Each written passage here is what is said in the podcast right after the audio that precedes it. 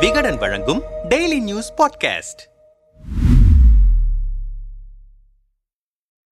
real estate நிறுவனமான G square தொடர்புடைய இடங்களில் தடத்தடத்த வருமான வரித்துறை ரெய்டுகள் இப்போது சத்தம் இல்லாமல் இருக்கின்றன. இதுவரை வருமான வரித்துறையிடமிருந்து அதிகாரப்பூர்வமாக பத்திரிகை செய்தி எதுவும் வெளிவரவில்லை. அதே நேரத்தில் வருமான வரித்துறை வேண்டுமானால் சத்தம் இல்லாமல் இருக்கலாம். ஆனால் திமுக மேலிடத்தில் ஜி ஸ்கொயரை மையப்படுத்தி வேட்டு சத்தங்கள் ஒலித்திருக்கின்றன என்கிறார்கள் மேலிட குடும்பத்திற்கு நெருக்கமானவர்கள். ஜி ஸ்கொயர் நிறுவனத்தில் நிர்வாகிகளாக இருக்கும் அண்ணா நகர் திமுக எம்எல்ஏ மோகன் குடும்பத்தினரிடம் கடும் காரமான வார்த்தைகள் வீசினாராம் முதல்வர். அதோடு லண்டனிலிருந்து திரும்பிய தன் மருமகன் சபரீசனிடமும் வருத்தத்துடன் சில விஷயங்களை பகிர்ந்திருக்கிறார். ஜி ஸ்கொயர் எதிர்காலம் என்னவாகும் இந்த ரெய்டுகள் தொடர்பாக விவாதிக்கப்பட்டது என்ன? விவரம் அறிய செனட் ஆஃப் சாலை குடும்பத்திற்கு நெருக்கமானவர்களிடம் பேசினோம். ஜி ஸ்கொயர் நிறுவனங்களில் எம்எல்ஏ மோகனின் மனைவி கீதா மருமகள் ஸ்ருதி ஆகியோர் பங்குதாரர்களாக இருக்கிறார்கள். மோகனின் மகன் கார்த்திக் முதல்வரின் மருமகன் சபரீசனுக்கு மிக நெருக்கமானவர். ஆட்சி அமைந்த போதே ரியல் எஸ்டேட் பிசினஸில் திமுக தொடர்புடையவர்கள் ஆட்டம் போடக்கூடாது என்பதில் தீர்மானமாக இருந்தார் முதல்வர். இரண்டாயிரத்தி பதினொன்றில் திமுக ஆட்சி பறிபோனதற்கு கட்சி நிர்வாகிகள் பலரும் நில அபகரிப்பு புகாரில் சிக்கியது முக்கிய காரணம். இதை மனதில் வைத்துதான் இந்த பிசினஸ் எல்லாம் நமக்கு தேவையா என தொடக்கத்திலேயே மோகன் குடும்பத்தினரை எச்சரித்தார். ஆனால் எல்லாமே நியாயமாகத்தான் செய்கிறோம் என வாக்குறுதியளித்து திமுகவை பம்பில் சிக்க வைத்துவிட்டனர். வருமான வரித்துறை ரெய்டு முடிந்த பிறகு செனட் ஆஃப் சாலை வீட்டில் பெரிய விவாதமே நடந்தது. லண்டனில் இருந்து திரும்பிய மாப்பிள்ளை சபரீசனையும் வைத்துக் கொண்டுதான் பேசினார் முதல்வர். அண்ணா நகர் கார்த்திக்கிடம் நீங்க பண்ற வேலையால கட்சிக்கு தான் கெட்ட பெயர் வருது.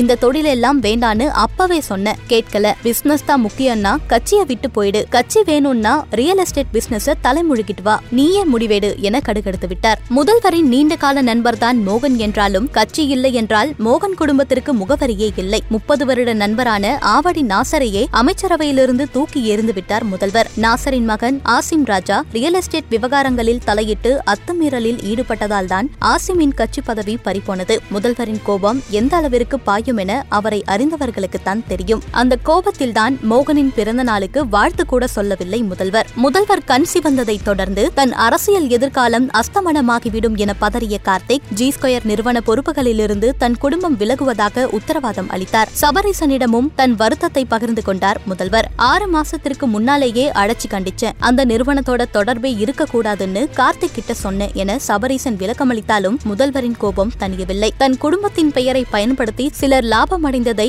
லேட்டாகத்தான் புரிந்து கொண்டார் முதல்வர். தமிழகத்தின் பல்வேறு பகுதிகளிலும் புதிதாக லே அவுட் போடுவதற்கு ஜி ஸ்கொயர் அளித்த பதினேழு விண்ணப்பங்களை நிறுத்தி வைத்திருக்க உத்தரவிட்டிருக்கிறது ஆட்சி மேலிடம் சென்னைக்குள் ஜி ஸ்கொயர் வைத்திருந்த விளம்பர பேனர்கள் அனைத்தும் அகற்றப்பட்டிருக்கின்றன. பத்திரிகைகளிலும் விளம்பரங்கள் வருவதில்லை. ஆட்சி இயந்திரமும் வருமான வரித்துறையும் ஜி ஸ்கொயருக்கு எதிராக திரும்பியிருக்கின்றன. அந்த நிறுவனத்தின் எதிர்காலம் அஸ்தமனத்தை நோக்கி நகர்கிறது என்றனர் விலாபாரியாக இந்த நிலையில் தமிழகத்தில் நெருக்கடி முற்ற ஹைதராபாத் பெங்களூரு என பக்கத்து மாநிலங்களுக்கு தொழில் ஜாகையை மாற்றியிருக்கிறது ஜி ஸ்கொயர் நில உரிமையாளர்களுடன் ஒப்பந்தம் போட்டு லே அவுட் போடுவது ஜி ஸ்கொயரின் பிசினஸ் ஸ்டைல் முதற்கட்டமாக பத்து சதவீத தொகையை வழங்குபவர்கள் பிளாட்டுகள் அனைத்தும் விற்ற பிறகுதான் நிலத்திற்கான முழு தொகையையும் அளிப்பார்கள். அப்படி அவர்கள் போட்ட பல லே அவுட்கள் முழுவதும் விற்பனையாகவில்லை என்கிறது ரியல் எஸ்டேட் வட்டாரம். இந்த சூழலில் வருமான வரித்துறை ரெய்டுகள் தடத்தடத்ததால் ஜி ஸ்கொயர் பிளாட்டுகள் விற்பனை மந்தமாகியிருக்கிறது மேலும் ரெய்டின் போது ஜி ஸ்கொயருக்கு நிலங்களை விற்ற உரிமையாளர்களும் சோதனைக்கு உள்ளாக்கப்பட்டனர். அந்த நில உரிமையாளர்கள் தங்கள் நிலத்திற்கு உரிய பல கோடி ரூபாயை உடனே செட்டில் செய்ய சொல்வதால் நெருக்கடியில் சிக்கியிருக்கிறார் ஜி ஸ்கொயர் நிறுவனர் பாலா. இதிலிருந்து ஜி ஸ்கொயர் மீண்டு வருவது கேள்விக்குறிதான்.